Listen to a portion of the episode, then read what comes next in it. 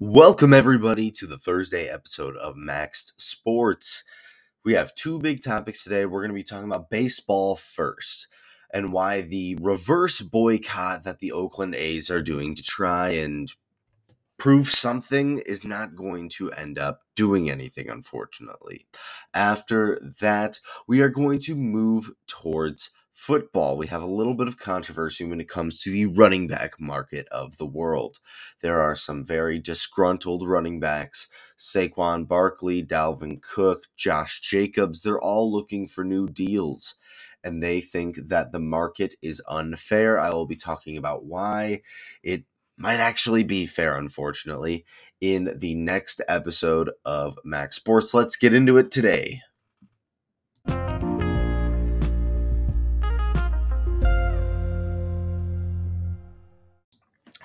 So, for those who have been sleeping under a rock in the baseball world, what am I talking about with the reverse boycott of the Oakland A's? Well, the Oakland Athletics have been one of the worst teams in baseball the last two to three ish seasons.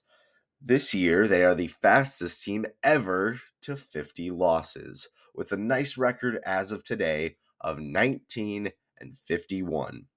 That is just pathetic. This team actually was very competitive just a couple seasons ago.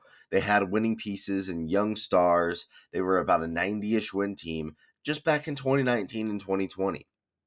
The weird thing about it, though, is that despite being a very competitive team, they've absolutely cut their payroll by a ton, moved every worthy piece on the team, and now they are just a shell of a baseball team. They're an excuse of a AAA league team. And due to this, a lot of players, or not a lot of players, a lot of fans are absolutely sick of this. They don't want to spend their money on something that is a low quality product. And I'm not saying this is the only reason for it, but it gives ownership a great excuse to want to move on from Oakland. Now, they were going to move anyway. They've been trying to get out of Oakland Coliseum for a long time. It's one of the most crappy, rundown ballparks in all of sports. The Raiders left for a very good reason. Their new stadium in Vegas looks like a giant spaceship Roomba. It's very advanced, it's high tech. You're going to be hosting a Super Bowl there in a couple years. Uh, no, not in Oakland Coliseum. Only thing they're hosting is plumbers because there's always leaks, and possum infesta- infestations because there's always those apparently as well. So I understand why they're moving on. It's a better business idea to move. However, it does break my heart for someone that is used to tradition. I would never want my baseball teams or my football teams to move from where I am. I want to cheer for those teams. Those are the hometown teams, so I can understand the fans being bummed. However, they have planned this reverse boycott for some reason where they are all planning to go to the game and then pretty much wear shirts that say sell and pretty much show that it's not their fault for why the A's are leaving. I think that is a very valid point. I mean, to be fair, they're not the ones that have been stuck in Oakland, Oakland Coliseum alone. The fans have been there as well, and they've been sitting through crappy stadium conditions as well would you rather go watch a game there or would you rather go watch a game at SoFi where it looks like a again a very high tech shopping mall that also is a football stadium? I don't know. Bottom line is it's going to be a better viewing experience as opposed to this crusty half baseball field, half football field park. And so I don't blame the fans for not wanting to go. The product's been bad, the stadium's been bad for several years now. But I also think it's crappy that I mean the ownership has absolutely butchered payroll, made the team unwatchable, and then they're just planning on moving out in a couple seasons. So they do this boycott. They have almost 28,000 people at the home crowd. It was the largest crowd of the season, and it was more than triple of the team's home average of just a little over uh, or just a little under 9,000. 8,555 is their average home crowd draw. Pathetic. Now, we can't say that the that the uh, attendance is the main reason why they're going to plan on moving. It's obviously a better business deal. You know, if, if every team could, they would move to Dallas or New York or Chicago or Miami. That's where sports are king. Every team would if they could. The Indiana Pacers would double in value if they were the New York Pacers, but they can't do that. So I understand why they're leaving. I understand the frustration of the fans. I understand it all. The only thing about this reverse boycott is is all of the frustrations that you're doing with this are just lining the pockets of the uh, of the person that is removing your baseball team. If you're really pissed about it, just don't go to it anymore. He's ruined the product. He's ruined the fun of going to see a baseball game. They've made the team unwatchable. Don't support it. Find a new team. Don't support it when they when they move. Don't go to a Vegas game. If you that is the boycott that really does it because it hurts them in the pockets. Again though, similar to the TV contracts, similar to this, I've talked about it in football. Sports are becoming a TV first market. Because unfortunately, hate to break it to you guys, they don't care about fans. They don't care about fans. If you ever come on a radio show and talk sports and say, Well, I've been a die-hard fan for 30 years, they don't care. Well, I spend $150 on a new jersey every year. They don't care. I'm a three straight year season ticket holder. I park my car at the front of the building every time. They don't care.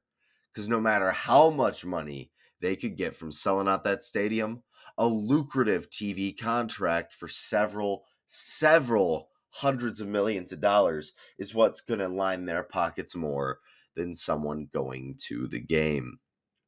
And it wasn't always like that, but this is where we're at now.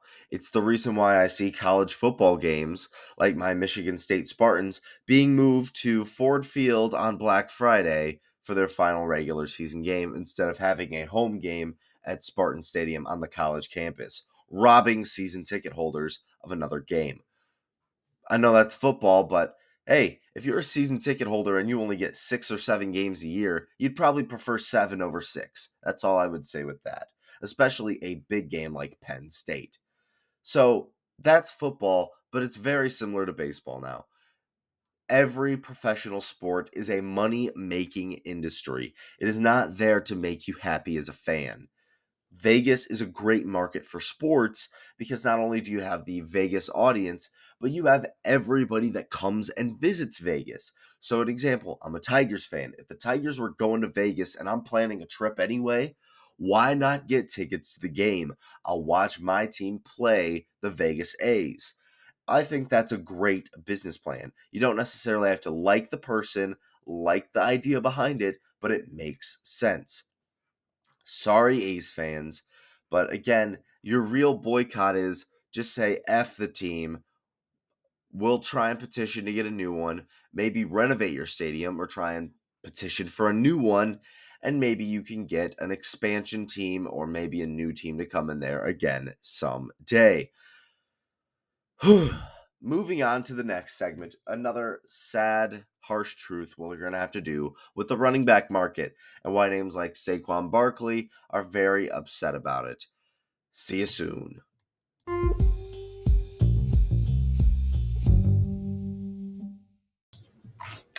Well, well, well, we're on to NFL talk, and we're starting it off with the running back market.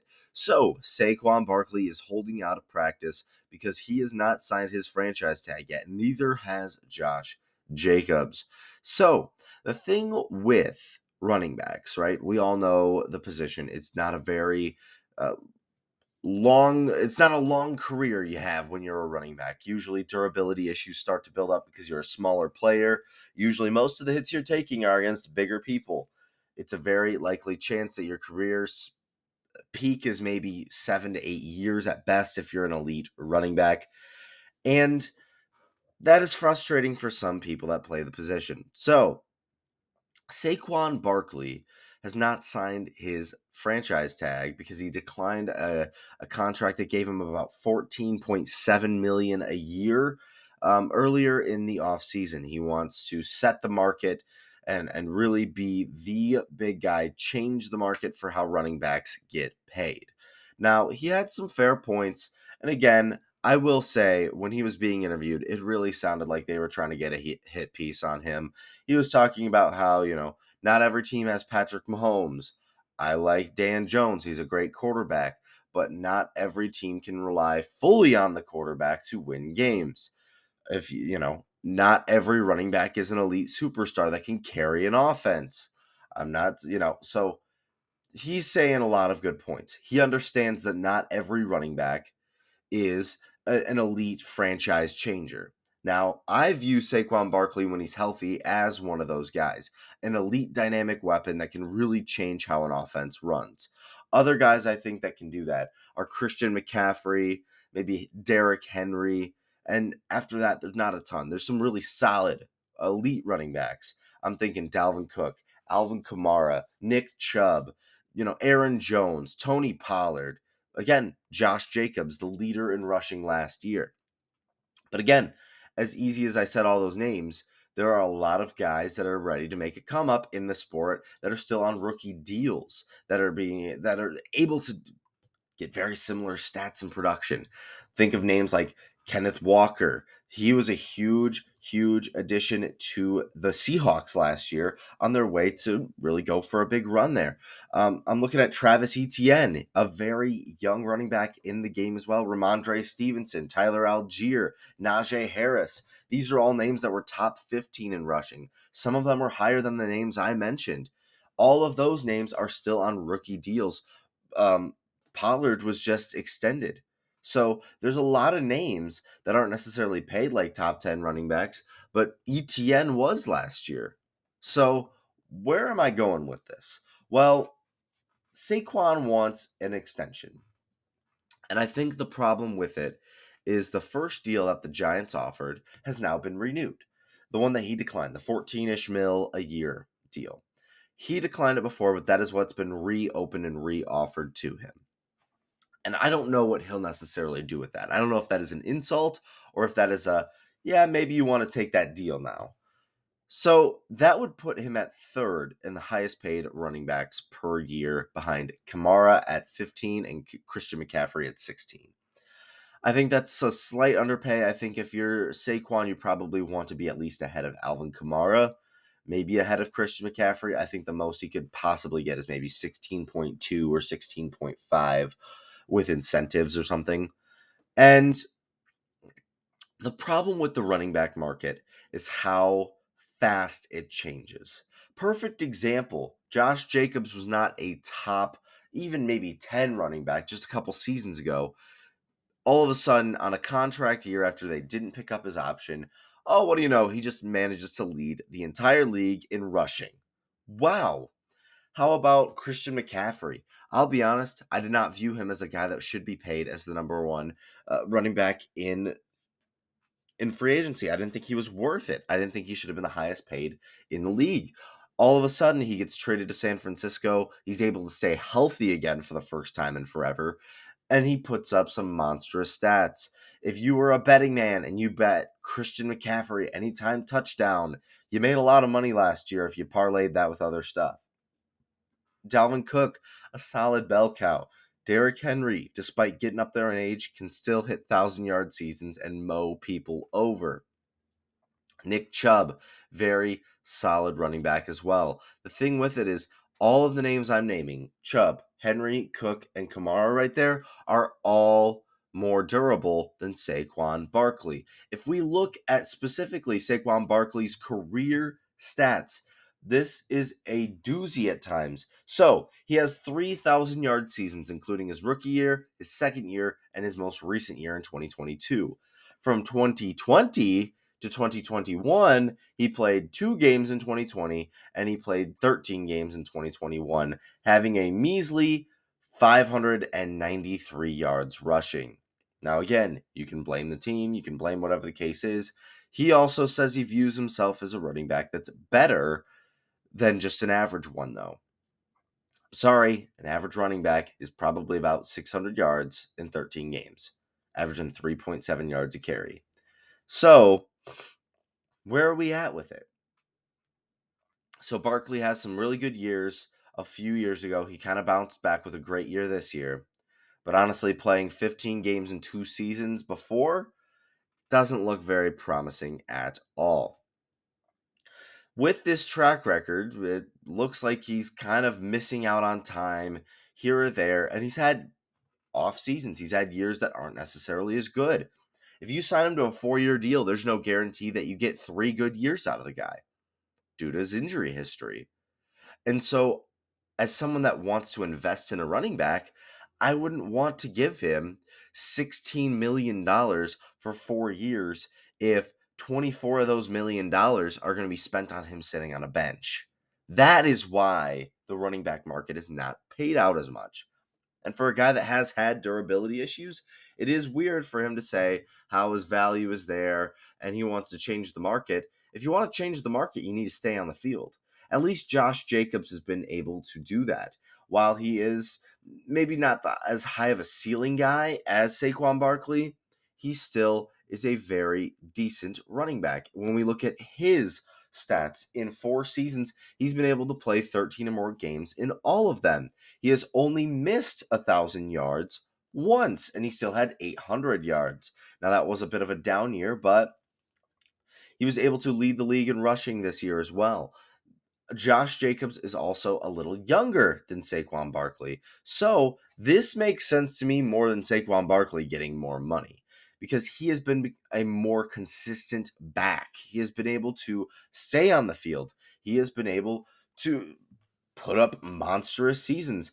Saquon Barkley has been too injury prone for me to like the thought of him being the highest paid running back in the league. So I don't see why the market would be any better. It's not that they're purposely trying to get you, it's they're trying to save money. If they're trying to compete for a title, they don't want to have all their money locked in on a running back that's only going to play eight games a season. It's a fair argument, and it's something that, again, I wouldn't pay a quarterback that can't stay healthy. I wouldn't pay a receiver that can't stay healthy.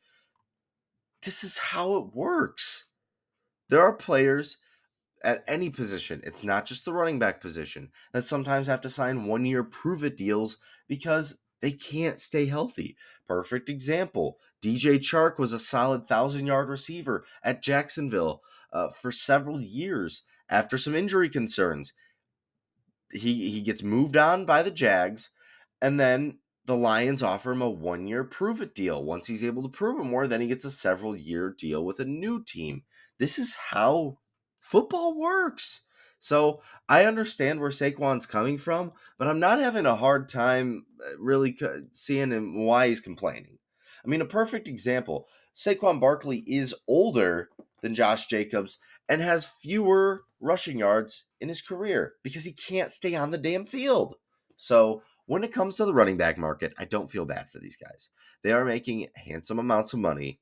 And I understand for maybe guys that are journeymen guys that maybe have one year in the league and a torn ACL blows their chance of ever making it again. But look at some of the biggest names. Again, where did Todd Gurley go?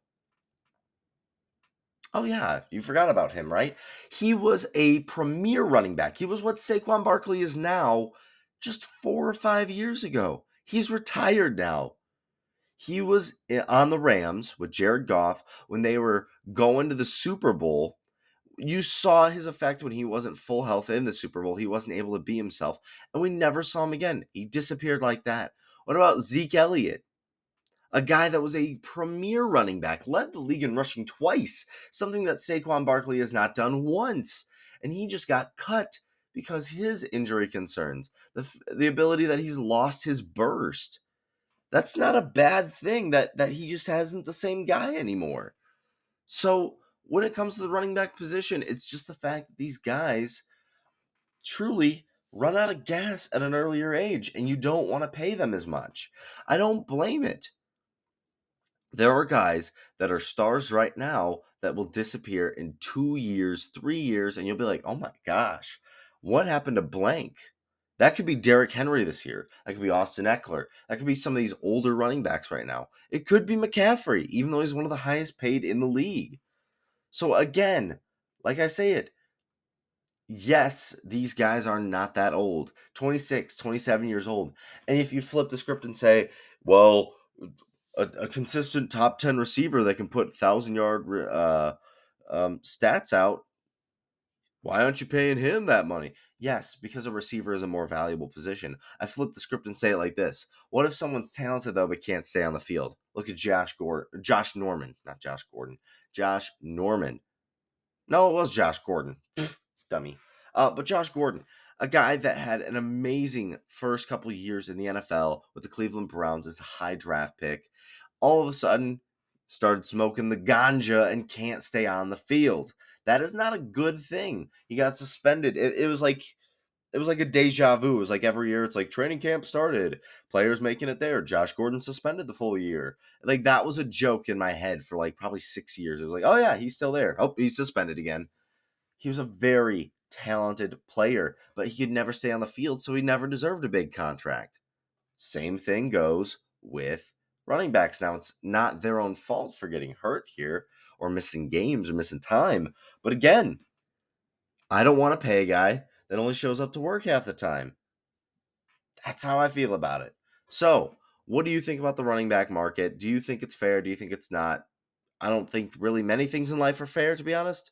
But at the end of the day, we got to do what we got to do. So, I don't know. I just kind of, yeah, I just kind of hate the people that already get paid the most in some things complaining that they're not getting paid enough. Um, but I will warn people Look at what happened with Le'Veon Bell when he sat out to try and get the big bag. Yes, he ended up getting a huge payday, and he got most of that fully guaranteed. But at the end, he probably missed out on a longer career where he could have made even more. So that will be the end of Max Sports today. I hope you're enjoying your Thursday. One more day until we get to enjoy a great weekend, and I hope you guys are excited for it. I know I am. See you tomorrow. アディオス。